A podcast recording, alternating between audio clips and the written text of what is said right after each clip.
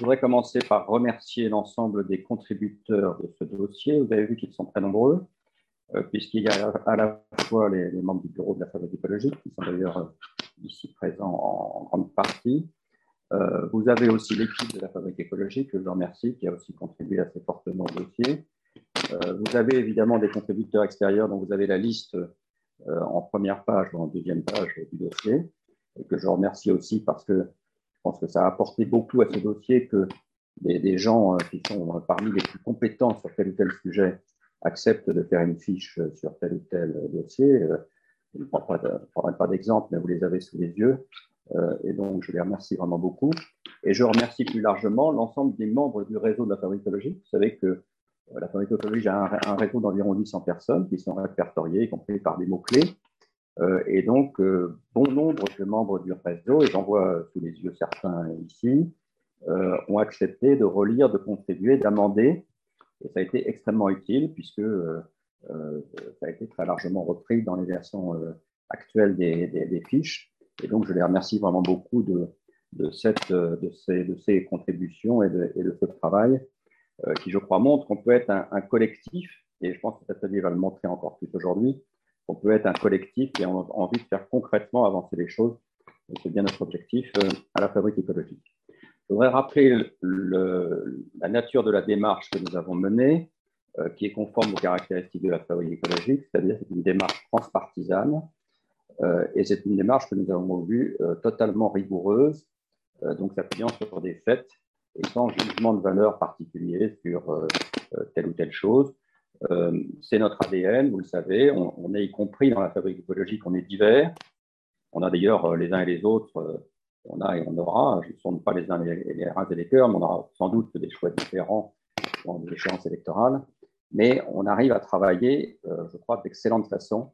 en tout cas, ce qui nous amène tous, c'est que la transition écologique s'accélère et que le débat public sur ce sujet soit très intense. Euh, on voit bien d'ailleurs l'importance de l'intensité du débat, euh, parce que plus on parle euh, de la transition écologique, plus on a de chances que des mesures précises soient propositions de mesures précises soient, faites par les différents candidats, et donc plus on a de chances derrière que celles-ci soient mises en œuvre le moment venu dans le, quinquennat qui, qui va s'ouvrir. Je voudrais rappeler le contexte qui euh, justifie aussi ce dossier, qui est le contexte de l'urgence très grande de ces questions. Euh, tous les experts scientifiques reconnaissent que la décennie actuelle est une décennie absolument décisive pour les questions climatiques et les questions écologiques. Et si un certain nombre de virages ne sont pas pris lors de cette décennie, eh bien, à, tout coup, nous n'arriverons pas à respecter nos engagements d'accord de Paris, et sans parler des engagements euh, que nous avons euh, sur la biodiversité ou des priorités que nous avons en matière, par exemple, de santé environnement. Et donc, la décennie qui s'ouvre euh, est décisive, et il n'aura échappé à personne que le quinquennat qui s'ouvre est au milieu de cette décennie. Et que donc, le quinquennat qui s'ouvre est évidemment lui aussi décisif pour la transition écologique et énergétique. Et le deuxième élément, c'est que cette réalité-là, ça, c'est quand même relativement nouveau par rapport, y compris par rapport à il y a cinq ans, c'est que cette réalité-là, les Français la connaissent et la considèrent comme un élément majeur euh, de, euh, de, de, ce qu'il faut faire dans l'avenir. Euh, quand tous les sondages montrent que le climat et l'environnement sont des priorités très grandes des Français, au-delà même, dans certains sondages, d'autres sujets qui sont pourtant abordés 25 fois plus dans le débat public comme euh, l'insécurité ou l'immigration. Et donc, euh, sur ces deux aspects, euh, il y a évidemment un enjeu très fort à ce que l'écologie soit débattue dans le débat électoral. Or, il faut bien le dire, et c'est l'élément de constat évidemment qui justifie la publication de ce dossier. Si tout allait bien, on n'aurait pas publié ce dossier, mais on est obligé de constater la vacuité quasi totale du débat écologique, des débats sur l'écologie euh, dans le pays dans ces dernières semaines et ces derniers mois. Cette vacuité, elle est quantitative. Quand vous regardez les différents débats qui ont eu lieu préélectoraux l'écologie, quand elle est traitée, est traitée généralement en 2-3 minutes à la fin d'interview. et donc, elle est, à l'exception du débat qui a eu lieu pendant la primaire des écologistes, mais sans ça, le, débat est absolument insuffisant sur le plan quantité et passe toujours derrière d'autres préoccupations, contrairement à ce que les, Français estiment nécessaire. et deuxièmement, il est tout à fait consternant sur le plan qualitatif euh, puisqu'il euh, se résume, il s'est résumé ces dernières semaines à deux sujets certes importants, euh, mais qui évidemment ne recoupent pas du tout l'ampleur des enjeux qui sont devant nous, qui est le sujet de la chasse et qui est le sujet du mix électrique, qui sont des sujets évidemment importants dont on peut débattre et dont il faut débattre même, mais, qui ne recouvrent absolument pas l'ensemble des enjeux de la, transition écologique, la transition écologique dans notre pays pour l'avenir. Et donc, ce qu'on a voulu faire euh, dans ce dossier, qui, vous l'avez vu, est composé de 26 fiches avec à chaque fois le même schéma, état des lieux, etc. etc. On a voulu faire, euh, c'est euh, sujet par sujet, de montrer l'importance des enjeux pour l'avenir, d'abord quelques éléments du diagnostic, et puis ensuite l'importance des enjeux pour l'avenir, et l'importance des questions qui doivent être posées et des mesures qui doivent être prises par les candidats pour l'avenir, et ça, sujet par sujet. Avec la deuxième finalité du dossier, qui nous a paru euh, elle aussi très importante, c'est de sortir d'une vision, euh, parce que quand on traite ce sujet, on a le sentiment qu'on a une vision un peu sectorielle des choses, c'est-à-dire qu'on traite euh, le, mix le, mix énergétique au mieux, parce que parfois ça se, résume, souvent ça se résume au mix électrique.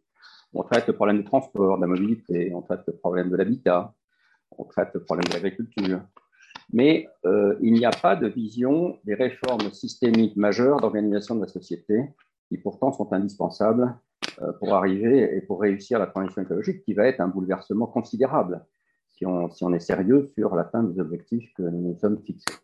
Et donc, nous avons voulu mettre l'accent, d'où la première partie du dossier, nous avons voulu mettre l'accent sur les, les questions structurelles qui nous paraissent se poser dans l'organisation de la société et sur laquelle, à notre avis, des débats doivent se nouer, que ce soit en matière d'organisation du territoire, en matière de nouvelle économie écologique, en matière d'emploi, en matière de co-construction citoyenne, en matière d'adaptation au changement climatique.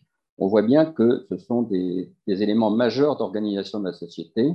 C'est vrai qu'on a souvent tendance à parler, euh, vous savez, la, la, transition écologique, vous savez mieux que moi, c'est souvent euh, des réflexions sur les comportements, c'est justifié, c'est souvent des, réflexions sur l'évolution des technologies, c'est évidemment aussi justifié.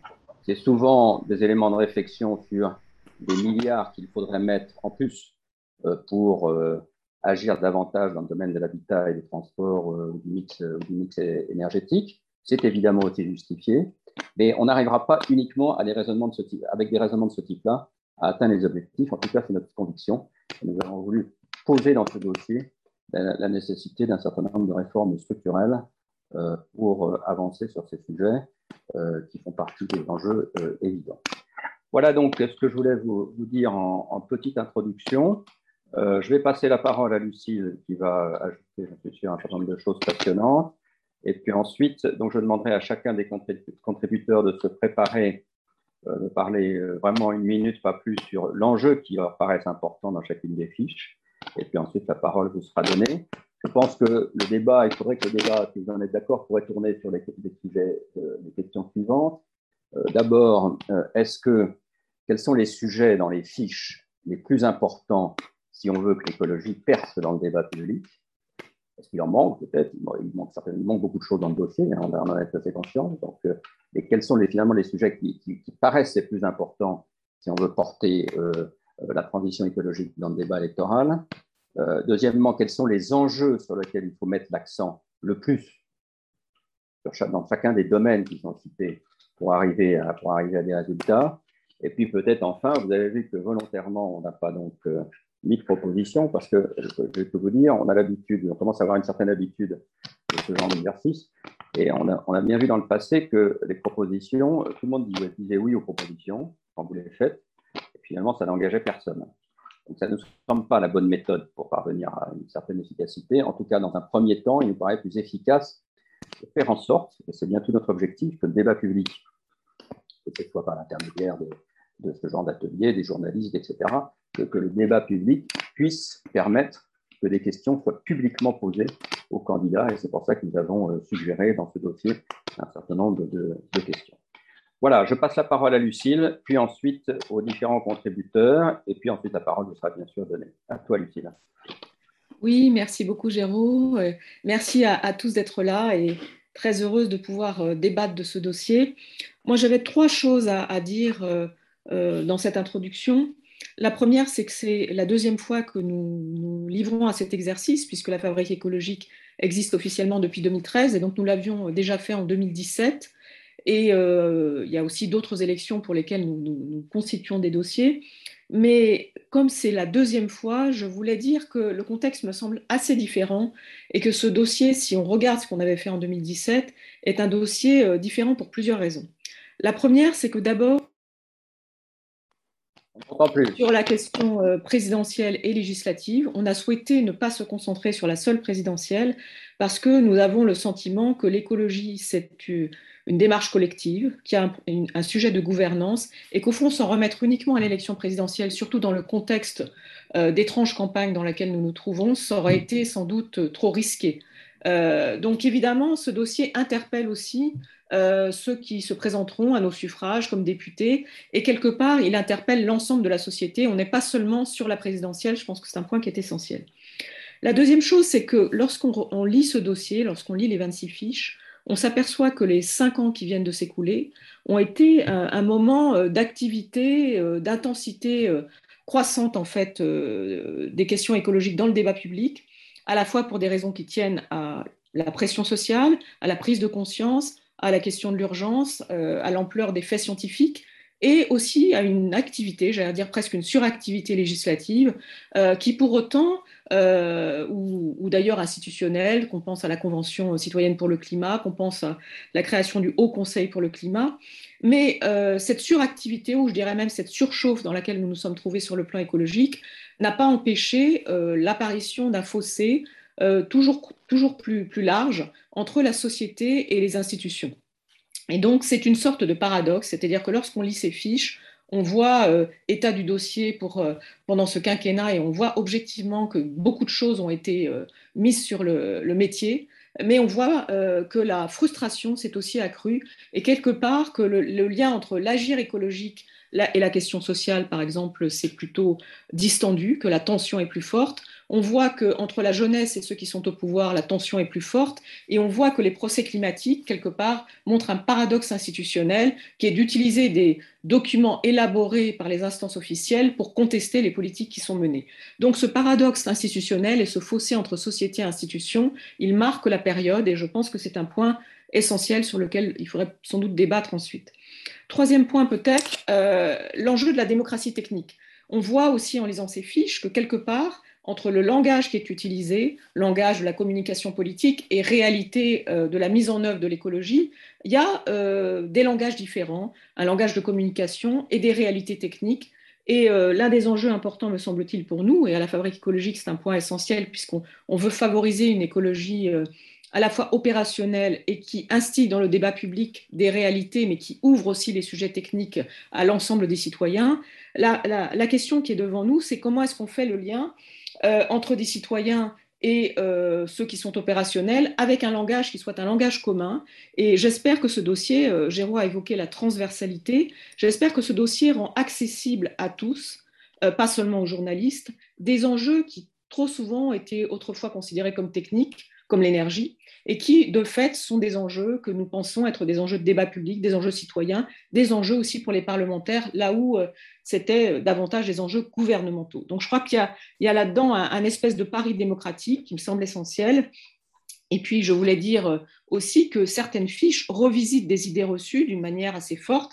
Par exemple, sur le numérique, euh, la fiche nous indique qu'il n'y a pas seulement un problème de consommation énergétique sur le numérique, il y a aussi un sujet d'équipement, de suréquipement, de terres rares, de cycle de vie. Par exemple, sur les migrations, la fiche nous indique qu'aujourd'hui, di différencier migrants climatiques et migrants économiques, c'est au fond une sorte de facilité de langage qui permet de rejeter la complexité de, de, la motivation, euh, de la motivation du déplacement et de la migration. ou par exemple dans la taxation écologique, la question de rejeter aux frontières de l'Europe la taxation qui, lorsqu'elle se pratique sur le territoire national, est une taxation au fond impossible à mettre en œuvre pour des raisons euh, de justice sociale ou en tout cas de creusement des inégalités. Tout ça, ce sont des choses, euh, des idées reçues contre lesquelles le, dossier illustre la nécessité d'avoir un parler vrai écologique qui me semble essentiel. Voilà, j'en ai terminé pour ces, premières, euh, ces premiers échanges. Merci beaucoup, Lucille. Donc, je passe la parole vraiment pour une minute et centrée sur un des enjeux, l'enjeu qui juge prioritaire dans les, dans les fiches qu'ils ont rédigées, à Damien Bourreau d'abord et puis ensuite à Bernard Chevassiot, lui, qui se prépare. Damien. Il est là. Il est là, Damien. Je l'ai vu. Oui, il est là. Damien, tu nous entends? Alors, Bernard, Bernard Chevassiot, lui, puis Damien nous, nous, parlera ensuite. Bernard, à toi. Est-ce que, vous m'entendez là? Très bien, très bien. Euh, oui, donc euh, trois, trois messages dans cette analyse sur agriculture et alimentation. Le premier, c'est effectivement euh, la nécessité de regarder globalement ce qu'on appelle le système alimentaire, c'est-à-dire bien sûr ce qui se passe au niveau de la production agricole, mais aussi tout ce qui se passe en amont à travers la production des engrais, des produits phytosanitaires, et puis ce qui se passe en aval à travers le transport, la transformation, la distribution et autres. Parce qu'effectivement, on voit bien que les impacts écologiques euh, bah, se positionnent euh, tout, au long de ce système alimentaire et que si on veut progresser euh, par rapport à ces questions de la transition écologique, c'est bien ce système et l'ensemble de ces acteurs, y compris les consommateurs, qu'il faut prendre en compte. Ça ne veut pas dire qu'il ne faut pas dialoguer avec les agriculteurs pour qu'ils fassent évoluer leurs pratiques, mais en tout cas, effectivement, il faut que tout le monde se sente concerné par cette évolution du système alimentaire Juste un chiffre, quand on mange une calorie dans notre assiette, on ne le voit pas, mais on en a consommé entre 5 et 10 tout au long de ce système alimentaire. Le deuxième message, c'est l'incohérence des politiques publiques, c'est-à-dire qu'on a l'impression qu'il y a des politiques publiques qui créent des impacts négatifs sur, euh, du point de vue écologique et biodiversité, et qu'on développe avec également de l'argent public des politiques pour, qui sont souvent d'ailleurs moins dotées sur un plan budgétaire pour essayer de corriger ces effets négatifs L'exemple le plus classique, c'est les budgets des agences de l'eau qui sont utilisés pour essayer de corriger les effets négatifs des, flux de nitrates, d'engrais ou de phytosanitaires dans les eaux. Donc, euh, cette question d'appel à une cohérence globale des politiques publiques, c'est le deuxième message.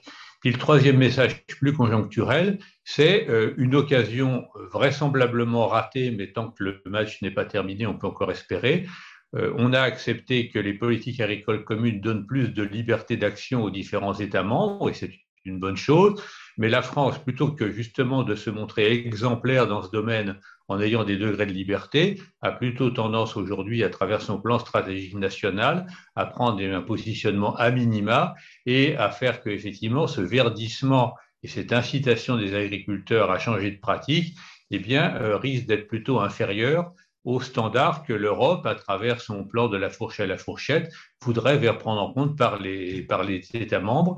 Et donc cette occasion ratée, alors qu'on va rentrer dans la position, la présidence française de l'Union européenne, eh bien, euh, on espère quand même qu'il y aura une certaine correction, parce que tout le monde va être malheureux. Les agriculteurs vont dire qu'on leur impose encore de nouvelles contraintes et les écologistes vont dire que ça ne sert à rien parce que de toute façon, c'est du greenwashing.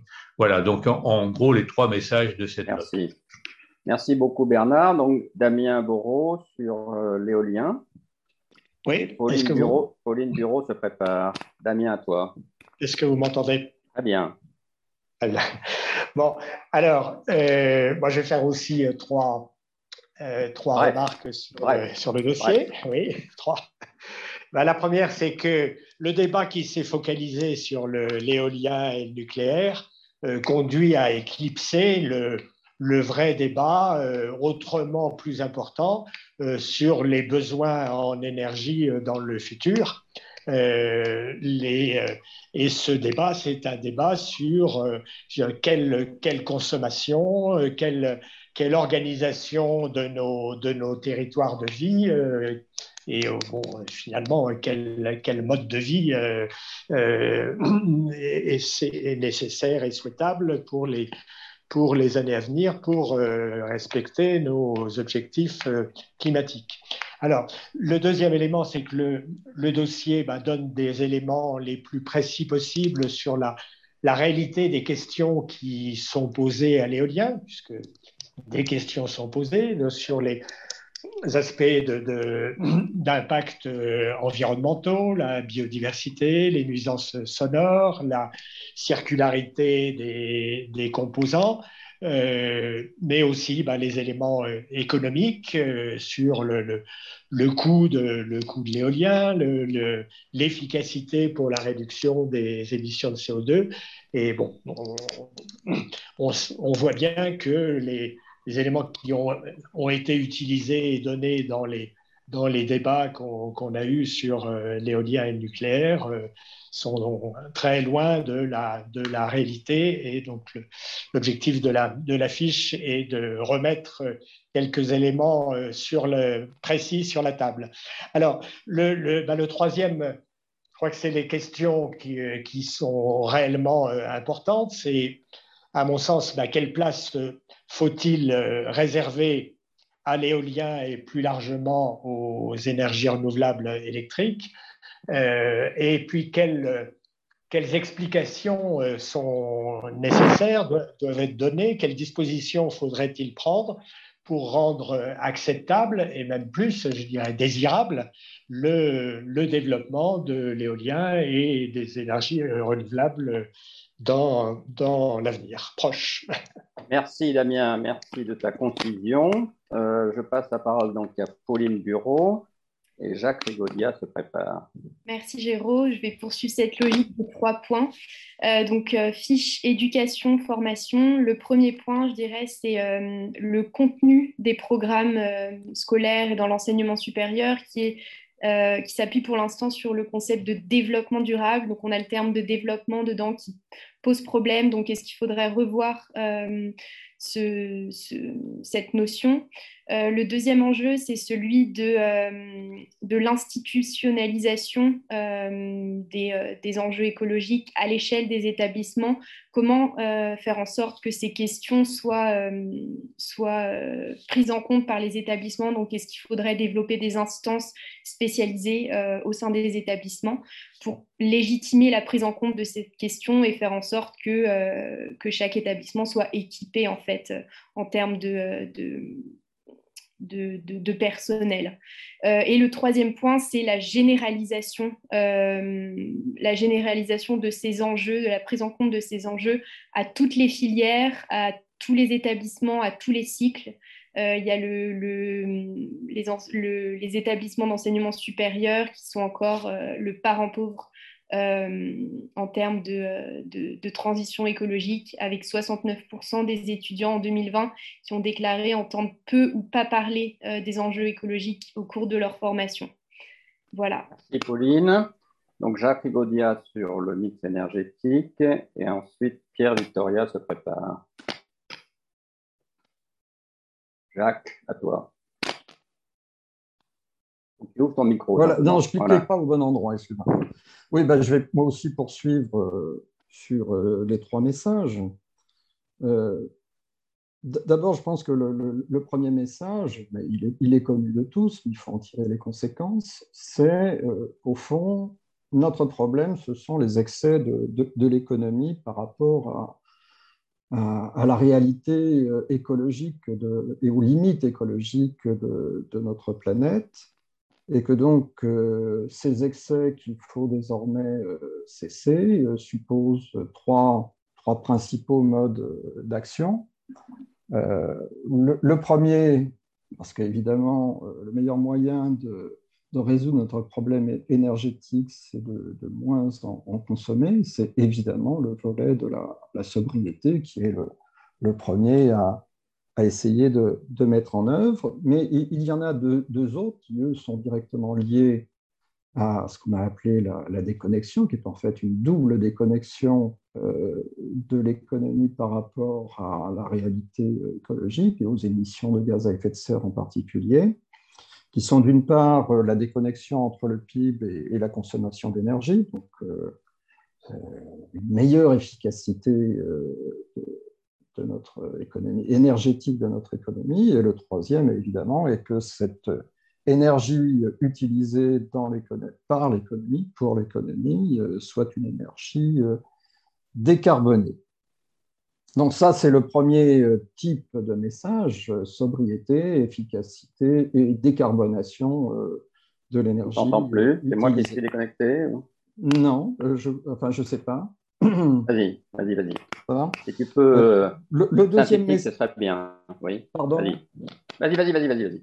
Le, deuxième message, c'est que dans, ce mouvement de, transition énergétique, il y a euh, une affirmation euh, qui est celle de la place euh, de l'électrique, de l'électricité, puisque c'est sans doute le meilleur moyen de, la décarbonation de, l'énergie qui est utilisée, ce qui pose immédiatement la question du mix. Et, comme il a été dit tout à l'heure, et c'est le troisième message, c'est la question du mix électrique. Notre mix euh, est quand même très particulier, chacun le sait, avec la, place particulière euh, qui est celle qui a été faite euh, au nucléaire.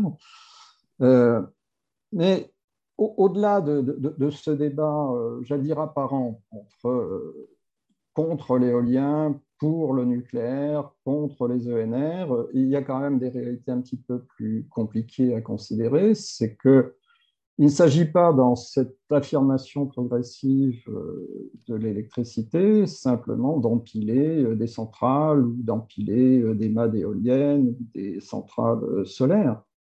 C'est de considérer l'équilibre d'un système. Autrement dit, au-delà de ce qui est souvent mis en avant, exclusivement mis en avant, qui est la, question du coût du LCOE de, chacune des, types de sources d'électricité, euh, il faut considérer aussi les questions qui se posent dans l'affirmation, euh, par l'affirmation de la place des énergies renouvelables, qui sont questions à la fois de la transformation des réseaux et euh, aussi, bien sûr, celles des, flexibilités qui seront nécessaires compte tenu de la nature même de ces sources d'électricité. Autrement dit, le troisième message, c'est euh, on ne peut pas se limiter simplement à considérer des anticipations de coûts de production.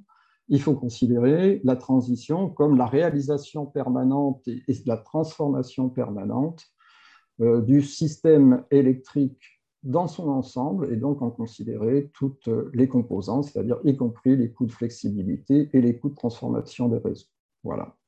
Merci beaucoup. Donc, il nous reste deux intervenants. Donc, vous pouvez d'ores et déjà, ceux qui le souhaitent en tout cas, lever la main pour si vous souhaitez intervenir dans la foulée de ces, de ces quelques présentations qui, vous l'avez bien vu, ne sont que partielles parce qu'on s'était amusé à présenter les 26 fiches. On aurait passé l'heure et demie à le faire.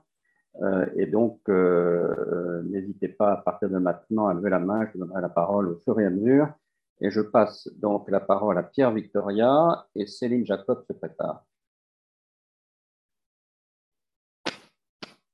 On n'entend pas, Pierre, ton micro est fermé. Excusez-moi, je dis un mot sur l'emploi et un mot sur la fiche entreprise. Oui. Hein, sur l'emploi, en fait, simplement, c'est pour dire que quand on, est, quand on connaît la prégnance de la question de l'emploi dans notre pays et, son intérêt pour nos citoyens, le fait qu'on ne traite pas sérieusement la question de l'emploi dans une logique de transition écologique manque en fond le peu de crédit qu'apportent beaucoup de candidats à la transition écologique.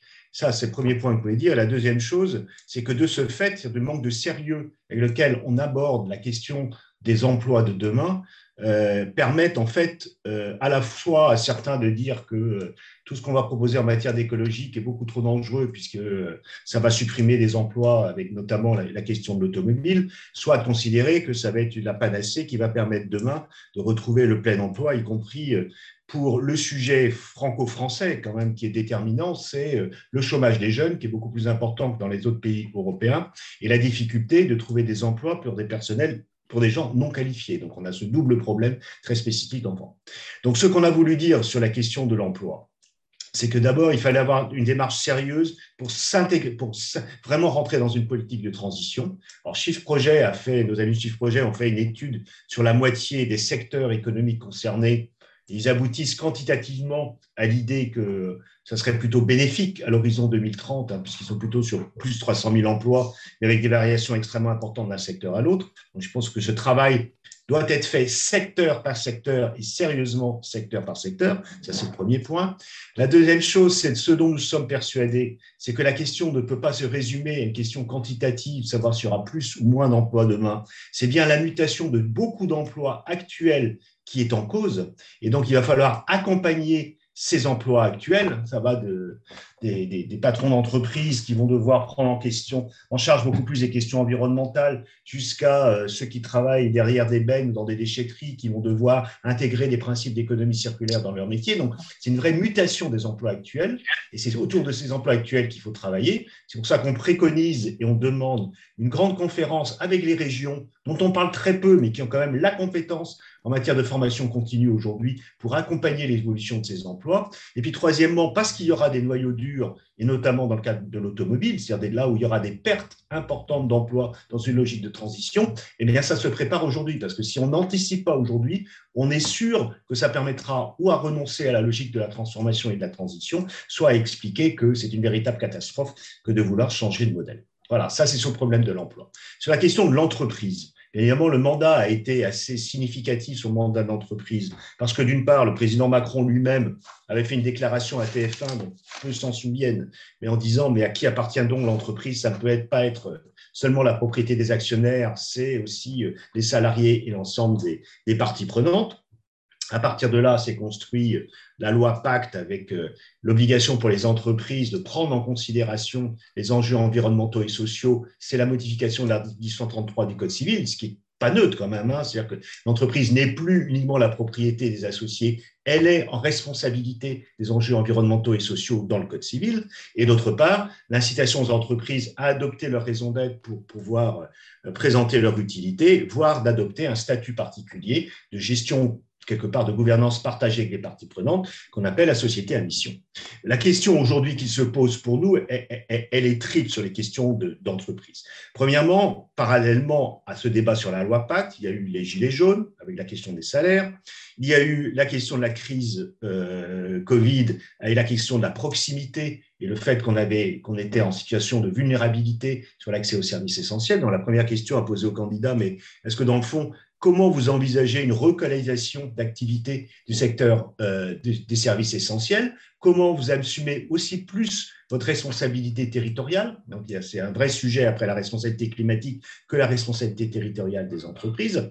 Et puis, le troisième euh, point pour les entreprises, c'est qu'on est passé un peu de la question de la responsabilité à l'utilité. Nous sommes, en tous les cas, au sein de la fabrique, nous travaillons sur cette réflexion de comment peut-on mesurer l'utilité sociale de l'entreprise et faire en sorte que les entreprises travaillent de plus en plus dans une logique de bien commun, comme nous y invitent d'ailleurs les objectifs du développement durable des Nations Unies, qui hélas sont un peu la grande inconnue et de cette campagne électorale, mais aussi sans doute de l'ensemble des acteurs français. Merci beaucoup. Donc je passe la parole à Céline Jacob, et ensuite je prendrai dans l'ordre. Euh, mesdames, n'hésitez pas à intervenir pour qu'on n'ait pas que des paroles masculines euh, dans nos intervenants. Je suis sûr que plusieurs d'entre vous ont des choses à dire, je le vois dans la discussion, donc n'hésitez pas à lever la main. Voilà, Céline Jacob. Donc, concernant euh, les enjeux liés aux espaces maritimes et à la protection de la biodiversité, alors, donc, je voulais juste rappeler le, fait que l'océan était considéré comme un nouvel Eldorado pour le développement économique et que la France avait une part importante à jouer euh, au vu des enjeux stratégiques, économiques et environnementaux, euh, comme on a actuellement le deuxième, euh, la deuxième zone économique exclusive au monde. Et donc, je vais reprendre juste trois éléments qui illustrent bien, je trouve, les tensions entre croissance et protection de la biodiversité, en particulier les activités liées à l'éolien offshore qui ont cristallisé les tensions récemment. Euh, et qui illustre à la fois donc, euh, des interrogations sur euh, les impacts environnementaux, mais je trouve que aussi ils permettent de mettre en évidence des interrogations quant à la gouvernance de l'espace maritime. Et dans un contexte où on assiste au développement des documents stratégiques de façade et où on planifie les activités et le développement économique en mer, avec des questions relatives à, la concertation avec euh, les différents acteurs et euh, les collectivités euh, locales.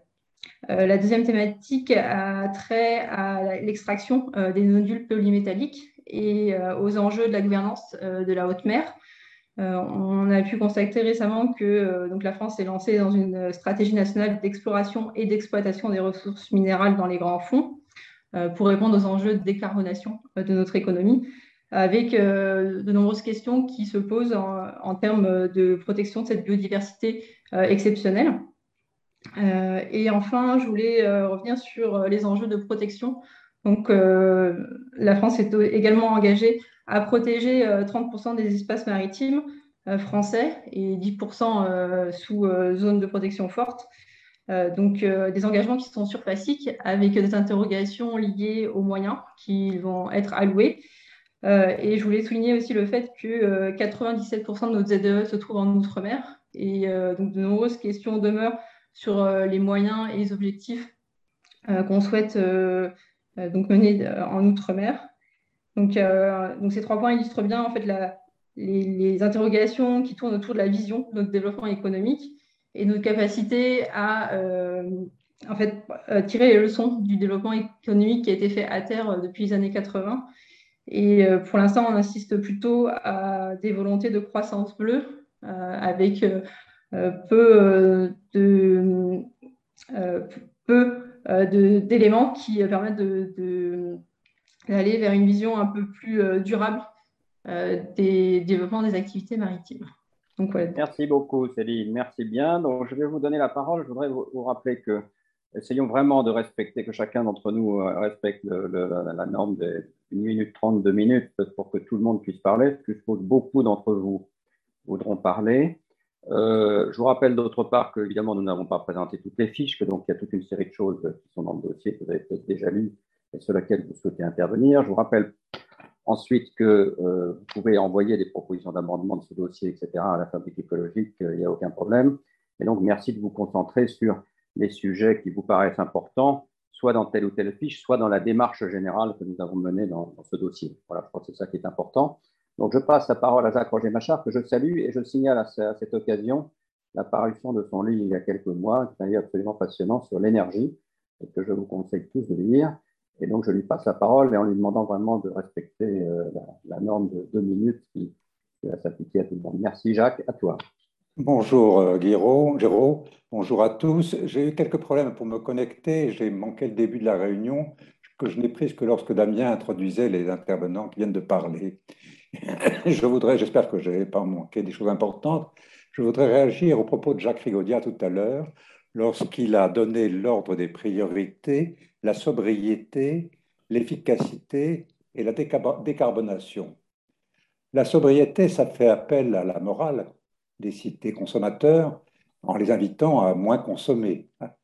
Or, euh, cette morale, si elle s'applique à des gens qui, comme nous, sont dans des bureaux confortables, qui ont sans doute des revenus significatifs, n'a pas du tout le même sens que pour des gens qui sont au SMIC ou inférieurs au SMIC. Et donc, je me méfie beaucoup des notions de morale en matière d'action euh, politique publique et notamment de politique énergétique. L'efficacité, oui, l'efficacité, c'est une affaire qui concerne les producteurs ou les euh, distributeurs d'énergie. Euh, les consommateurs n'y ont pas grand-chose à y voir. Euh, et l'efficacité est certainement meilleure quand on utilise l'électricité, qui est deux fois plus efficace que les énergies thermiques carbonées. Et la, décarbonation, ça, oui, c'est vraiment un problème d'action publique de euh, favoriser les consommations énergétiques, notamment électriques, pour décarboner euh, les consommations d'énergie. Donc, son ordre de priorité. Moi, je l'inverserais. Il faut action publique, c'est la décarbonation. Les acteurs, c'est l'efficacité. Et les consommateurs, ben, S'ils peuvent, s'ils ont le pouvoir d'achat qui leur permettent de choisir et de choisir des comportements sobres, tant mieux. Mais on peut, on peut difficilement, en action publique, je m'exprime en tant qu'ancien élu politique qui, qui se préoccupe d'action publique et d'efficacité de cette action publique dans certaines optiques sociales, euh, la sobriété, je me refuse de l'imposer. Donc voilà, je, voulais rapidement réagir. Merci de cette remarque très utile, qui je pense fera débat, mais que personnellement je, trouve très opportune. je passe la parole à François et j'en profite pour le remercier pour sa contribution au dossier. Il n'est pas un contributeur officiel, mais il a, introduit tout à fait un certain nombre d'éléments qui d'ailleurs ont il l'a vu, introduits dans les, fiches qui ont été, dans les fiches qui ont été soumises. Et donc, merci beaucoup de du travail fait à cette occasion. À toi, François. Merci. Je crois qu'un un des intérêts de, ce type de dossier, c'est le croisement des sujets et c'est montrer les interrelations.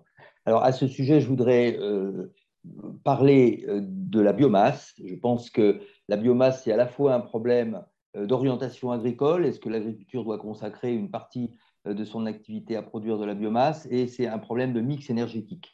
Alors je pense qu'il euh, y a aujourd'hui une compétition, au moins dans les plans, dans les programmes ou dans les, scénarios, pour s'accaparer d'une certaine manière une ressource en biomasse qui est pas encore vraiment disponible.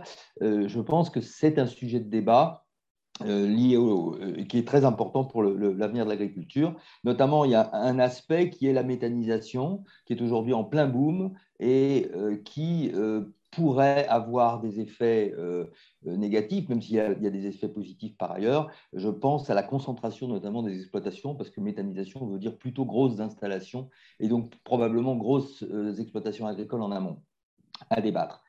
Un, deuxième aspect très, euh, enfin, un deuxième sujet d'interface euh, qui, concerne l'agriculture, c'est la santé. Il y, a, une fiche très bien faite sur santé et environnement, mais il n'y a, a pas de lien avec l'alimentation. Or, alimentation-santé, c'est quand même un lien important. Euh, c'est peut-être pas dans le PNSE en tant que tel, euh, mais euh, c'est bien là le problème de, des silos. Il y a un plan nutrition santé, puis il y a un plan santé environnement. Or, si on parle de la réduction de la consommation de viande, ça a un, impact probablement positif sur la santé et ça a un impact fort sur l'environnement à travers l'agriculture. Voilà. donc, je pense que ce, type de lien, c'est peut-être pas facile à rédiger, mais ça mériterait probablement d'être introduit dans le dans les fiches par des, par des renvois, des, euh, des encadrés ou des choses comme ça. Merci beaucoup, François. Marc Darras. D'abord, euh, merci à ce dossier. Je n'y ai pas contribué et, je le regrette, mais je le trouve très bien fait. Euh, d'une part, parce qu'il commence par parler des éléments structurants, et ce qui me paraît important. Je vais y revenir tout de suite. Mais tout d'abord, euh, juste une remarque sur euh, ce que Lucille disait sur la taxation euh, ou sur la fiscalité environnementale. Je pense qu'il y a une question qui se pose réellement, c'est qu'il ne faut pas que la politique environnementale soit le substitut d'une politique sociale.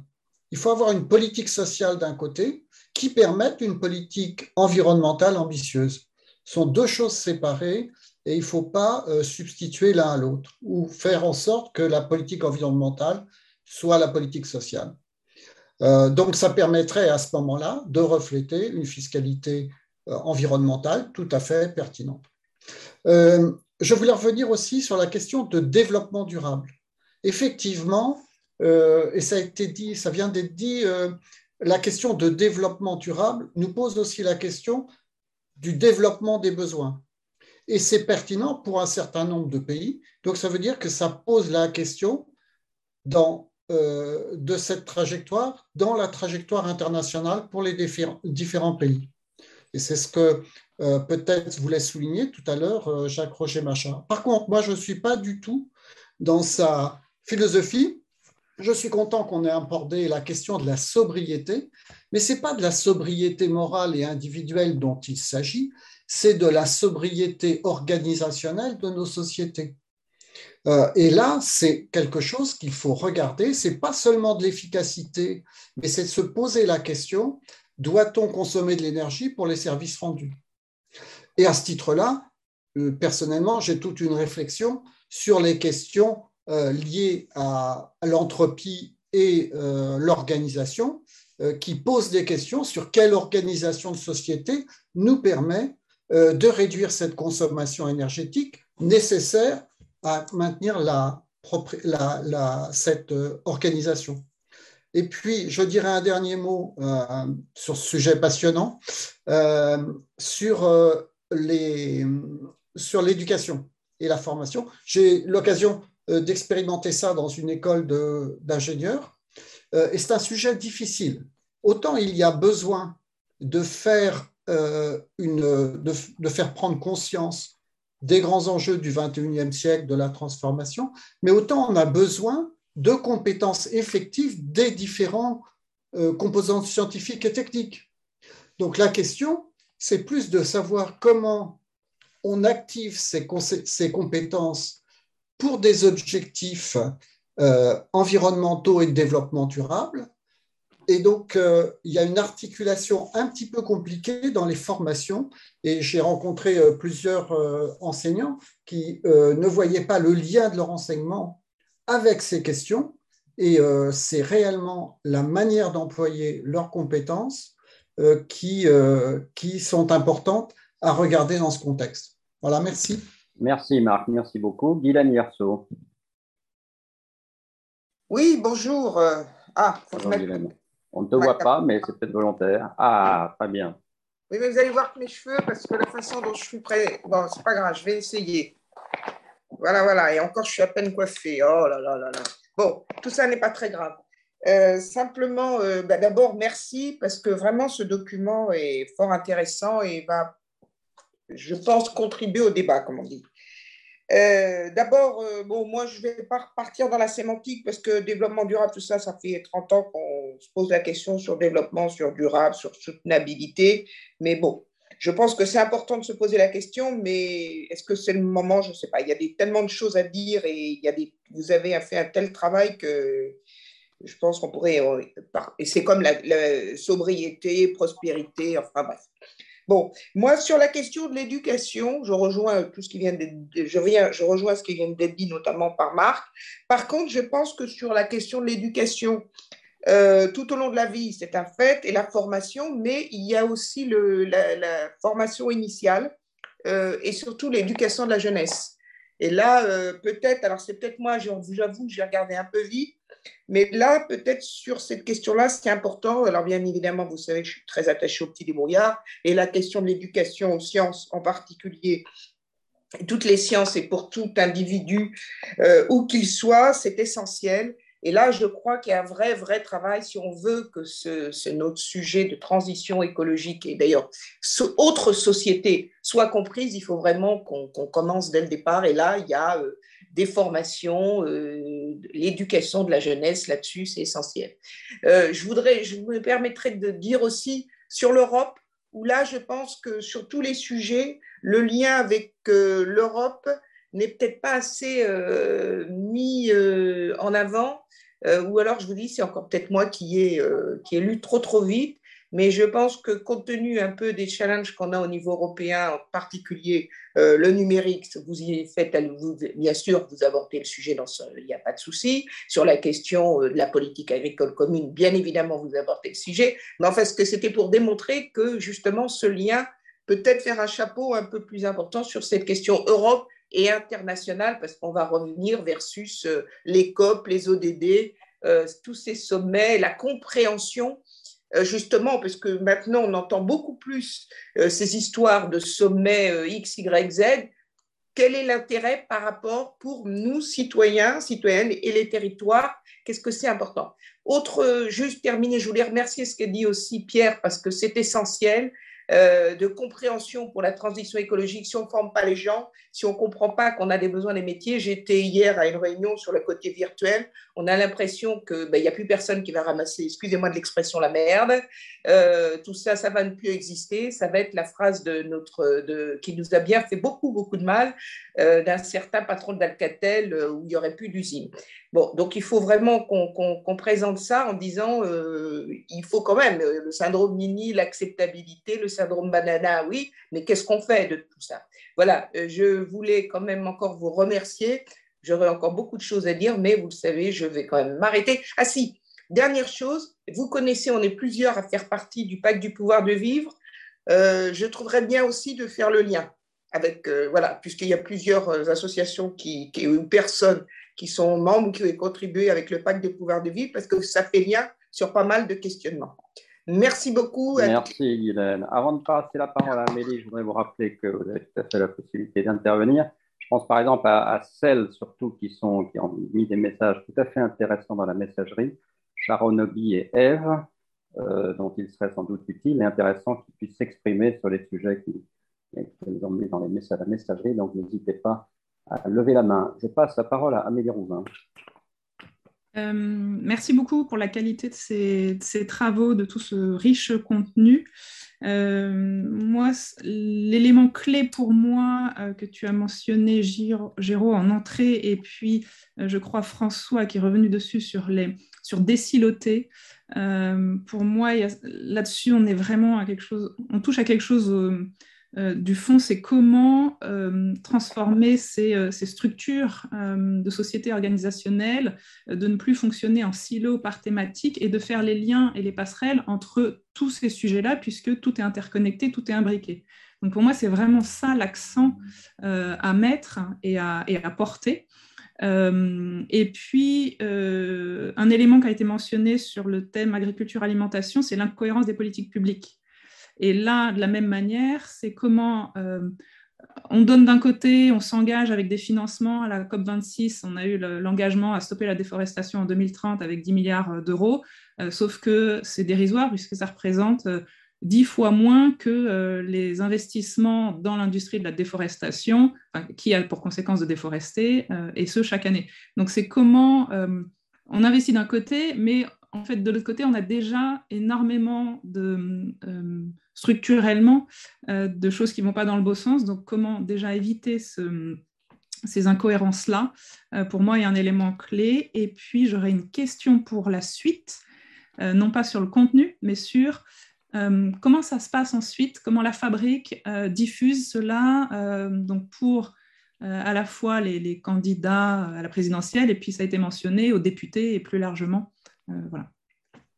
Alors, euh, un mot peut-être sur cette question précise. Euh, la fabrique écologique euh, diffuse par les réseaux sociaux, etc., diffuse évidemment à l'ensemble de la presse et des médias, et diffuse aux candidats aux élections, à leur entourage, aux responsables de partis politiques et aux parlementaires, et, et aux de responsables économiques. Enfin, on, on a une diffusion large, hein, très large de ce dossier, en leur proposant à chaque fois, s'ils le souhaitent, qu'on vienne leur en parler, qu'on vienne parler de tel ou tel sujet, s'ils le souhaitent. Voilà, donc nous sommes en, train de faire ce travail. Euh, les Européens euh, qui s'intéressent, euh, etc., qui, ont envie éventuellement de nous rencontrer pour parler du dossier. Mais l'idée est, une diffusion très large euh, pour que ça puisse être utilisé. On n'a pas de on n'a pas de droit d'auteur à fabrique écologique. On est très content quand euh, certains des éléments qu'on publie sont repris, même sans nous citer. Vous voyez, on est vraiment très généreux, même sans nous citer. Euh, imaginons que tel ou tel euh, pose une question à, un candidat qui, reflète un peu le questionnement qu'on a dans une de ses fiches. Ça nous ferait évidemment très plaisir. J'ajoute que cette diffusion, vous pouvez vous-même la démultiplier. N'hésitez pas à transférer ou à transmettre ce dossier à qui vous pensez utile, évidemment, pour que ça puisse être le plus utile possible. Alors, avant de passer la parole à des gens qui sont déjà intervenus, euh, je vois que Françoise peut intervenir, euh, ou Jean-Louis. Je ne sais pas si c'est Françoise et Jean-Louis. Euh, c'est Jean-Louis. C'est Jean-Louis. C'est Jean-Louis. Excuse-moi. Excuse oui. un, grand merci à vous tous pour toutes ces contributions. Mais moi, je n'ai, lu, j'ai rien lu du tout. Donc, j'arrive à brûle pour point, ce qui m'autorise à faire une petite remarque d'ordre général. Euh, si, et je, pensais en vous écoutant, mais, mais qu'est-ce que je peux bien demander, comme, qu'est-ce que je peux bien poser comme question à, un candidat ou une candidate sérieuse à l'élection présidentielle, si, j'ai la chance de la voir en face de moi, voilà, à la lumière de tout ce que vous expliquez. La question générale, c'est euh, euh, on, a, on, hérite de plusieurs décennies d'individualisme forcené avec une consommation en outrance et qui sert d'exemple au monde entier. Donc c'est intenable. Ressources finies, euh, monde fini, euh, croissance insoutenable. Euh, et comment, comment recréer une conscience collective qui, concrètement, comment recréer une conscience collective qui est l'antidote à l'individualisme forcené, comment reconnecter tout le monde à la nature, qui est aussi l'antidote à, une consommation à tout craint et à l'irrespect tous azimuts. Euh, il suffit simplement que je regarde dans la rue euh, des gens jeter un masque, des mégots. Euh, tout le monde sait tout ce qu'on peut voir comme incivilité choquante et on imagine les, les, comportements de consommation qui vont avec, les voitures, moteurs allumés dans le nez des enfants au bras des trottoirs, etc. donc, euh, comment, Monsieur le Président, recréer une conscience collective C'est votre affaire d'être reconnecté à la nature. Sans reconnexion à la nature, au plus près, vous n'aurez jamais de, cohésion sociale parce que c'est des petits pas, des grands pas, des pas intermédiaires. C'est de l'individu à, l'État. Euh, euh, tout, ce que vous exposez là, tout ce que vous exposez, tout ce que vous voulez demander à un candidat, euh, ça, nous fait botter en touche quelque part, puisqu'on dit, bon, bon c'est l'affaire de l'ONU, c'est l'affaire de l'Europe, c'est l'affaire d'un président, d'un programme, mais on est absolument tous concernés, puisque c'est un enjeu vital, rien de moins que vital. Merci Jean-Louis. Je, continue en privilégiant, excusez-moi pour les autres, dans un premier temps ceux qui n'ont pas parlé, mais chacun aura son tour. Sharon Hobby. Euh, oui, merci. Bah, je ne suis pas très bien, mais je vais essayer d'être claire. Il y a trois thèmes euh, qui ont été développés, c'est la morale et la politique, euh, la consommation notamment des ménages les, les, plus modestes et l'isolation des dossiers écologiques qui sont traités à part alors qu'ils sont complètement euh, dépendants et inclus dans chacun des, thématiques en fait qui sont importantes euh, pour euh, les sociétés, les gouvernances. à ce propos-là, il y a forcément systématiquement une confrontation entre l'écologie et le bien public, comme si l'écologie va toujours restreindre, poser des complications, des difficultés, parce qu'il y a la notion du long terme et des coûts induits qui ne sont pas pris en compte et que le citoyen ne prendra pas en compte. Il vit au jour le jour. Quand il fait ses courses, sa vie est déjà difficile. Même s'il va demander à avoir du bio en cantine chez lui à la maison, il va avoir les trois quarts de produits euh, sont mauvais, qui n'apportent rien au niveau alimentaire ni euh, pour leurs enfants notamment.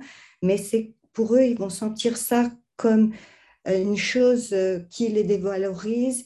Ils ne vont pas euh, forcément dire je vais dépenser autant ou moins d'argent avec des produits plus bénéfiques, mais ce que je veux, c'est me libérer de tout ça et je remplis mon caddie parce que ça me donne un sentiment de, bien-être, euh, provisoire, mais en tout cas, c'est impossible, euh, c'est très difficile d'apporter une notion de morale, du bon comportement. On voit qu'il y a beaucoup d'incivilité dans nos villes, dans nos sociétés, et je ne sais pas pourquoi. On a ce sentiment un peu que les gens sont un peu furieux les uns par rapport aux autres, les uns avec les autres, parce qu'aussi c'est l'idée que la politique nous donne. On a face des gens qui sont des adversaires, qui cherchent à se détruire l'un l'autre et non pas à vraiment avoir un débat, on discute, c'est vrai que là c'est plus, là c'est moins, comment on peut faire pour avoir plus de cohésion. Il y a il n'y a pas cette cohésion dans, dans, le débat. On réfléchit ensemble pour trouver des solutions ensemble. chacun arrive avec sa solution et va venir clasher avec l'autre. Et ça, c'est très difficile pour le citoyen qui déjà ne vote pas, qui est plutôt incivique. Hum, et ce que j'ai entendu tout à l'heure, mais était très bien, c'est par rapport à la morale politique, donne un sens des axes pour une vision globale d'une conscience collective. Et ça, c'était euh, vraiment, ça m'a, ça m'a, ça m'a beaucoup euh, donner du positif s'il peut avoir une vision globale d'une conscience collective. Merci beaucoup. Merci, merci beaucoup Sharon. Donc Jacques, puis Lucille, en, en quelques mots, si, voilà, si ça vous ennuie pas je voudrais, Jacques. Juste, je voudrais juste réagir rapidement à l'interpellation de Marc Darras sur la sobriété, où il fait la différence entre sobriété individuelle et sobriété collective. Oui, bien sûr, cette différence est à marquer. Mais le terme sobriété employé tout seul est entendu comme comportement individuel. Et je maintiens à ce point de vue, de ce point de vue-là, complètement ma critique d'une obligation morale qui serait faite aux citoyens, aux consommateurs. Quand s'agissant de la sobriété collective, moi je préfère utiliser le terme d'efficacité collective, d'efficacité énergétique collective, pour être collectivement plus sobre par une organisation sociale différente, par euh, la levée des obligations de déplacement pour aller travailler et, lui substituer du télétravail, etc. Donc, je, préfère que, s'agissant de, sobriété collective, d'employer le terme d'efficacité énergétique. Merci Jacques. Lucille. Oui, merci Jérôme. Euh, je voulais réagir à trois, quatre interventions. La première, euh, c'est celle de Marc lorsqu'il dit qu'une politique environnementale, ou en tout cas la fiscalité écologique, euh, n'a pas vocation à être une fiscalité qui prend en considération la question sociale. Je crois que par définition, l'outil fiscal est un outil qui a des conséquences complexes et qui a plusieurs choses. C'est que d'une part, la question du bien fondé de l'impôt, ça fait fort longtemps que euh, on n'en parle pas suffisamment, donc il y a certainement là un enjeu de société. Et ensuite, ne pas imaginer avant le verdissement de la fiscalité euh, ses conséquences sociales, ça me semble vouer euh, la fiscalité écologique à l'échec. Donc je crois que c'est théorique de différencier et qu'à l'évidence aujourd'hui, les politiques sont comme des grands brûlés de la taxe carbone, à gauche ou à droite, parce qu'il y a eu les gilets jaunes et qu'il y a maintenant l'anticipation de ces mouvements de colère qui d'ailleurs existent aujourd'hui fortement aux Antilles. Donc, euh, je crois que c'est théorique de différencier fiscalité écologique et sociale et qu'il y a un sujet de réforme globale de notre système fiscal en prenant en considération la question de la redistribution. Euh, deuxième chose sur laquelle je voulais réagir, euh, ce que disait Guylaine. Guylaine, tu verras dans le dossier, on a traité la question européenne, notamment le pacte vert, et je ne crois pas que l'Europe soit une solution miracle. Ce que nous avons dit dans le dossier, c'est qu'il y a eu un fort activisme législatif, notamment de la Commission européenne sur les enjeux européens, ça ne signifie pas pour autant que les États l'ont accepté, et ça ne signifie pas pour autant que euh, la conversion écologique va entrer euh, euh, par miracle dans les faits, notamment évidemment en Pologne, mais aussi dans la politique agricole française. Donc je crois qu'il faut penser l'ensemble des échelles, c'est clair, mais qu'aucune échelle n'est miraculeuse, et c'est un petit peu ce que nous avions voulu dire en parlant de taxation carbone indolore aux frontières de l'Europe, parce que quelque part, elle est abstraite. Enfin, un dernier point sur la question du civisme, euh, du vivre ensemble, du projet collectif, rendre les citoyens plus civiques, etc. je reviens sur ce que j'ai dit en introduction, euh, je crois que le fossé est très grand sur les questions écologiques entre citoyens et responsables politiques et dirigeants. Et je ne crois pas que l'appel au civisme puisse fonctionner s'il n'y a pas du côté des citoyens le sentiment qu'il y a exemplarité et des politiques publiques qui sont suivies des faits. Ce qu'on a dit sur l'incohérence des politiques publiques, les citoyens le perçoivent. Ils le perçoivent d'ailleurs en dehors des lorsqu'ils regardent les campagnes de publicité dans le métro et qu'ils voient qu'on leur garantit la livraison euh, d'un panier de 30 courses en 5 minutes, sans doute par des personnes exploitées. Euh, donc on est dans une situation de dissonance cognitive sur les questions écologiques euh, qui montre qu'il ne suffit pas de dire que les citoyens sont inciviques.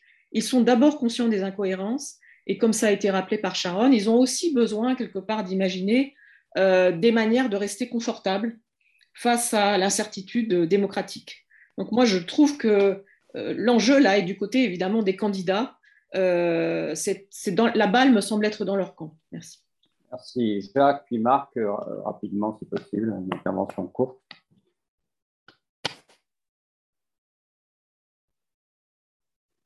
Je me trompe toujours de.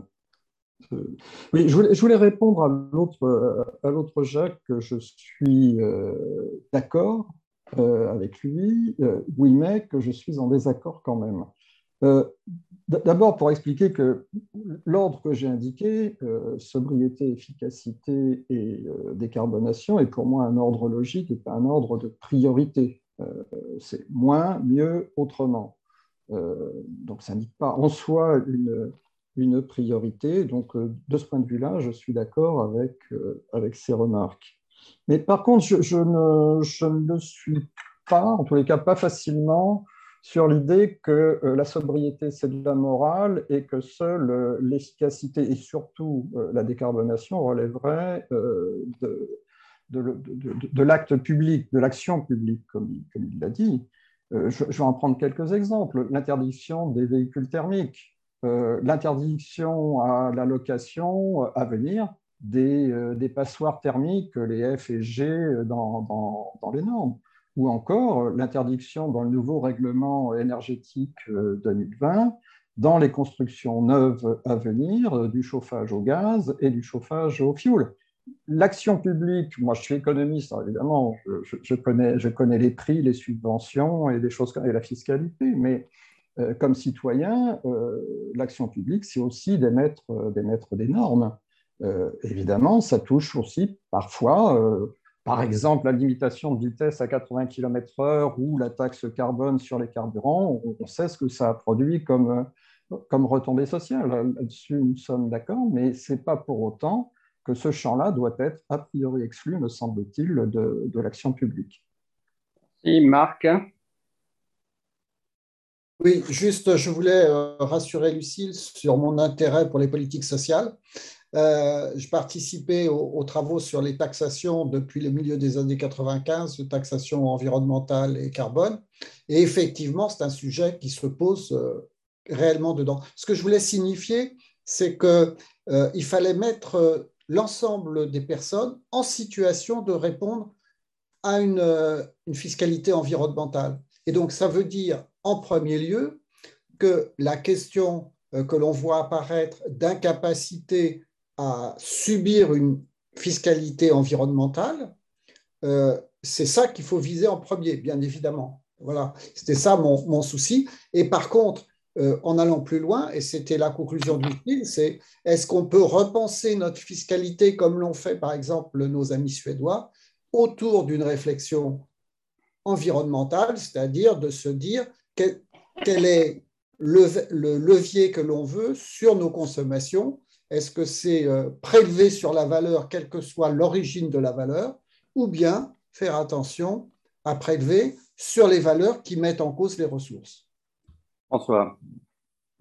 Merci. Moi, je ne veux pas prolonger le débat sur la sobriété indûment, mais je pense qu'on euh, on ne peut pas s'abriter derrière euh, le fait qu'il y a des pauvres, en gros, hein, pour dire les choses comme elles sont, euh, pour empêcher ou, comment dire, disqualifier tout effort de changement des mentalités de tous, c'est-à-dire des riches et des pauvres. Euh, on voit bien que dans les questions de consommation, les aspects d'image, les questions de publicité, les questions de, standing euh, euh, jouent un rôle important dans la consommation des riches. Bon. Et euh, aller, passer ses vacances aux Seychelles euh, euh, ou, faire, ou en Antarctique, c'est un, somme toute un signe d'appartenance sociale. et bah, si les signes d'appartenance sociale qui ont toujours existé, qui existeront probablement toujours, se manifestaient euh, de manière différente, euh, c'est-à-dire pas à travers une consommation débridée et à travers le pillage de ressources naturelles, euh, je pense que ça serait pas plus mal. Alors c'est pas de la morale, c'est simplement du réalisme social que de dire que la notion de sobriété ou la prise de conscience d'un intérêt collectif qui, qui s'attache à la sobriété devrait être quand même des leviers d'un discours politique qui euh, a forcément, euh, enfin, on peut l'espérer, une, influence sur les comportements sociaux. Voilà, alors c'est peut-être un peu utopique, mais je pense qu'on ne peut pas renoncer à influencer les représentations collectives et les, comportements sociaux à travers le discours politique. Merci. Alors, il y, a, beaucoup de gens qui, je suis sûr, souhaiteraient intervenir, qui n'osent pas peut-être, ou qui ne veulent pas. Euh, donc, n'hésitez pas à lever la main. Pendant que je n'en vois pas, je vais, du coup me donner la parole une seconde sur deux choses euh, qui ont été dites. La première chose, je, crois absolument essentielle que dans le débat électoral qui vient, euh, le positionnement des candidats soit interpellé sur l'Europe, parce que quoi qu'on en dise, le paquet vert européen, dont on peut évidemment discuter telle ou ça, ça va de soi, enfin, c'est quand même une avancée, s'il était mis en œuvre, extrêmement forte de l'action climatique et écologique. Et il n'y a pas que. et, donc, je pense qu'il il, il, quand même, il sera important quand même dans le débat électoral euh, que les candidats se positionnent par rapport à ça, tout simplement, parce que ça va être à l'agenda, évidemment, dans les, non seulement dans les six prochains mois, mais dans les, dans les prochaines années. Et donc, je pense qu'il est vraiment important, si on veut être sérieux sur la nécessité d'une plus grande ambition sur le climat et l'écologie, qu'il y ait des positionnements par rapport à ce paquet. La deuxième chose, j'étais tout à fait heureux que le mot cohérence a été cité, je crois que c'est par Amélie, parce qu'en effet, c'est une de nos réflexions y compris entre nous à la fabrique écologique, euh, au bureau de la fabrique écologique, pour rien vous cacher, euh, le fait que, euh, comme je l'ai dit, quand on fait des propositions, elles sont souvent acceptées par les candidats, qui acceptent tout et n'importe quoi le plus souvent, sans voir qu'il y a une proposition qui est incohérente avec une autre, qui peut être intéressant, on verra bien si on le fait un jour, qui peut être intéressant de souligner les principales incohérences de chacun des candidats dans leur démarche programmatique sur l'écologie par rapport au social, par rapport à l'économie, par rapport, etc., pour montrer qu'est-ce qui est faisable et qu'est-ce qui ne l'est pas, et qu'est-ce qui est suffisamment ambitieux et qu'est-ce qui, de toute façon, se heurtera à les obstacles rédhibitoires. Donc, je pense que ça, c'est un exercice qui, que je pense, en termes de, de, salubrité du débat public euh, dans les prochains mois, euh, peut être assez intéressant si, si, on le mène de manière suffisamment rigoureuse. Voilà. Euh, qu'est-ce qui, qu'est-ce qui veut intervenir alors? Personne hein, pour le moment. Est-ce que euh, Dorothée. Oui, oui. oui ah. deux, deux, deux, points. Euh, pour, oui, pardon, Bernard, pardon, je ne le voyais plus, mais Bernard, vas-y. Faire écho à ce que disait François de Mars sur, sur les cohérences. Bah, effectivement, la question de l'alimentation est typique, c'est-à-dire qu'on a trois ministères qui ont pris indépendamment, et je dirais presque volontairement indépendamment, des initiatives, donc le ministère de la Santé avec le plan national nutrition santé, le ministère de l'Agriculture avec les plans nationaux pour l'alimentation, et le ministère de l'Écologie avec le plan national santé environnement. Donc là, c'est assez typique effectivement de cette question de, l'incohérence des, politiques. Par contre, effectivement, euh, Géraud a dit qu'on faisait des analyses et pas des propositions. Il n'empêche qu'une fois qu'on a constaté le, le, double problème de cohérence, c'est-à-dire cohérence euh, horizontale euh, entre les différents secteurs et puis cohérence verticale entre les niveaux d'action depuis la commune jusqu'à l'Europe, la question de comment on fait, euh, parce que c'est quand même une question redoutable, de quelle, nouvelle gouvernance il faut mettre en place pour effectivement lutter contre ces incohérences sectorielles ou verticales, euh, là, là, je pense qu'il y a un défi intellectuel majeur. Alors, est-ce que c'est à la fabrique écologique de s'en saisir? Mais je pense qu'une fois qu'on a fait cette analyse, euh, la question de qu'est-ce qu'on propose, euh, là, il y a un peu un appel au peuple parce que effectivement, euh, la, question, elle est quand même redoutable. Hein. Merci. qui d'autre veut intervenir? Oui, Dorothée, elle est là, elle a mis sur le chat un message intéressant. Elle est là, peut-être qu'elle veut l'évoquer. Non, je ne la vois pas. Euh, Dorothée euh, Broway. Non? Qui d'autre veut intervenir donc euh, Pas François qui avait une main levée, mais qui, je suppose, est une main levée antérieure. Ben, écoutez, je vois que je vois que personne. Oui, Mylène, vas-y. rappeler le. Tu, tu, tu, tu en as parlé suite à la question d'Amélie, mais le processus maintenant de... Alors, le processus, je le rappelle en effet, le processus, donc, euh, ce dossier a été publié euh, et, comme je l'ai dit, va être diffusé très largement.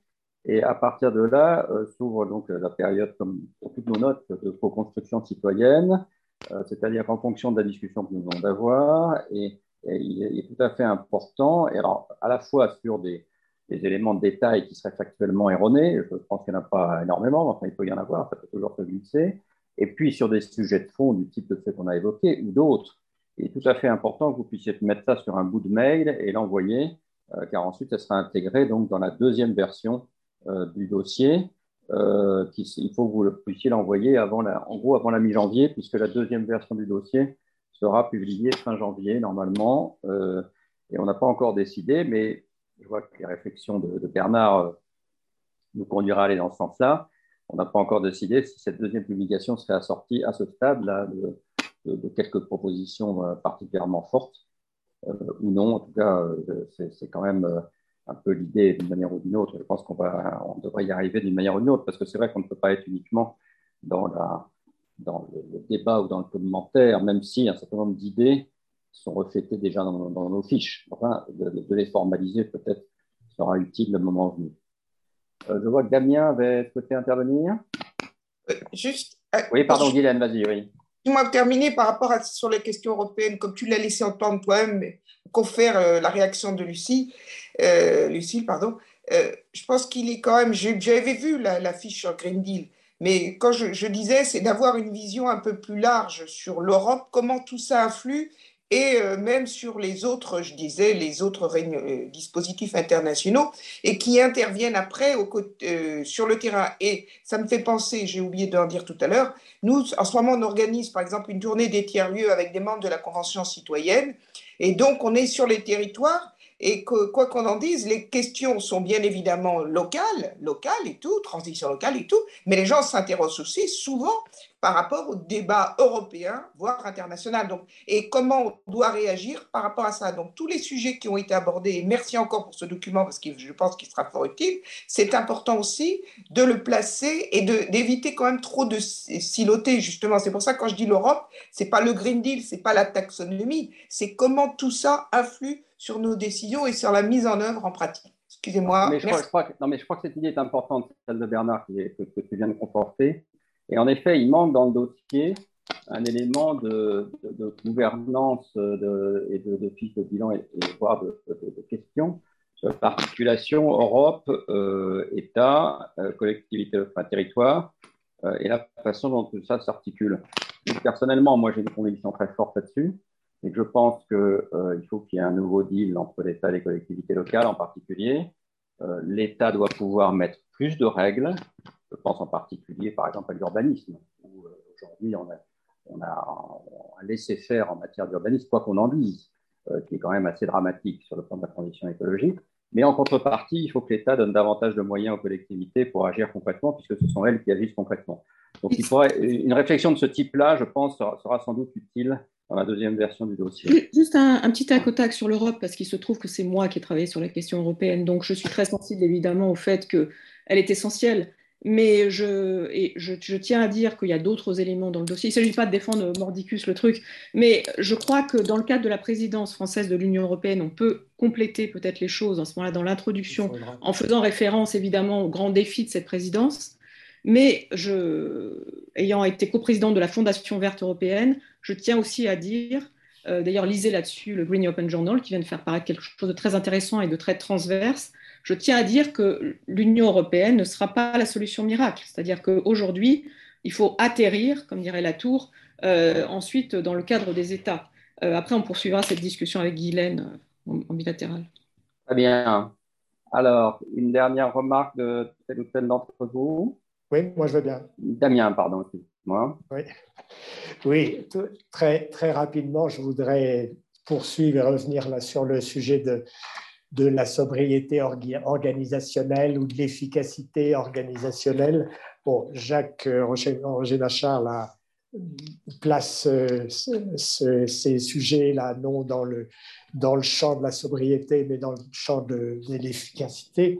Euh, pourquoi pas? C'est pas simplement dans le dans la sensibilité euh, collective, les questions d'efficacité sont beaucoup liées à la, à la technologie, au, progrès technique. Or, euh, je crois que les, un, volet vraiment très important est lié aux, questions d'organisation.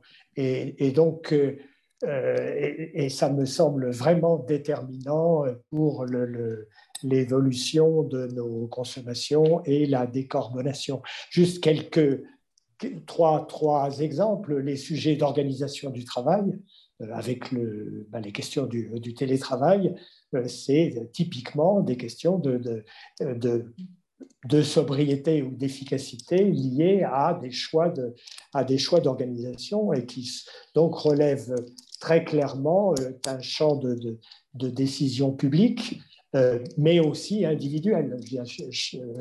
Il y a des normes euh, publiques qui doivent, ou des incitations qui doivent être euh, faites, données, et puis ensuite chaque, chaque acteur, et notamment les, citoyens, bah, doivent être inciter à s'en saisir. Deuxième, deuxième champ, l'organisation des, des, systèmes de transport, à la fois des transports de, personnes, des transports de, de, de biens, bah, là, là aussi, c'est des, des, choix d'organisation collective, mais c'est des choix euh, individuels aussi qui sont, euh, qui sont au, cœur de, tout cela. bon, Géraud a parlé de l'organisation des territoires, euh, c'est pareil. On pourrait aussi mettre tout le champ de, de l'orientation de la consommation donnée par la publicité. voilà, donc ce champ voilà, qu'on l'appelle euh, sobriété ou efficacité, est vraiment un sujet essentiel euh, dont finalement on ne parle pas euh, très peu et qui devrait avoir une place beaucoup plus importante. Très bien. Écoutez, je vous propose qu'on en reste là, que le débat de toute est ouvert. Il est même ouvert, voyez, entre les différents responsable de la fabrique écologique, puisque je ne suis, pas, je suis pas sûr d'être totalement d'accord avec ce que vient de dire Damien, mais, mais le, débat est ouvert. Euh, oui, quelqu'un voulait rajouter quelque chose? Oui, Bernard, oui. Moi, je voulais juste... Juste euh, une réflexion que m'inspire ce débat. Je me demande si nos trois catégories, euh, l'économique, le social et l'écologique, sont encore des bonnes manières de penser et de sectoriser la pensée. Euh, est-ce que effectivement le fait de savoir si un problème il est économique, social ou écologique, je vous livre ça à chaud. Est-ce qu'on n'est pas dans des cadres d'analyse qui sont justement inadéquats? Voilà, bon,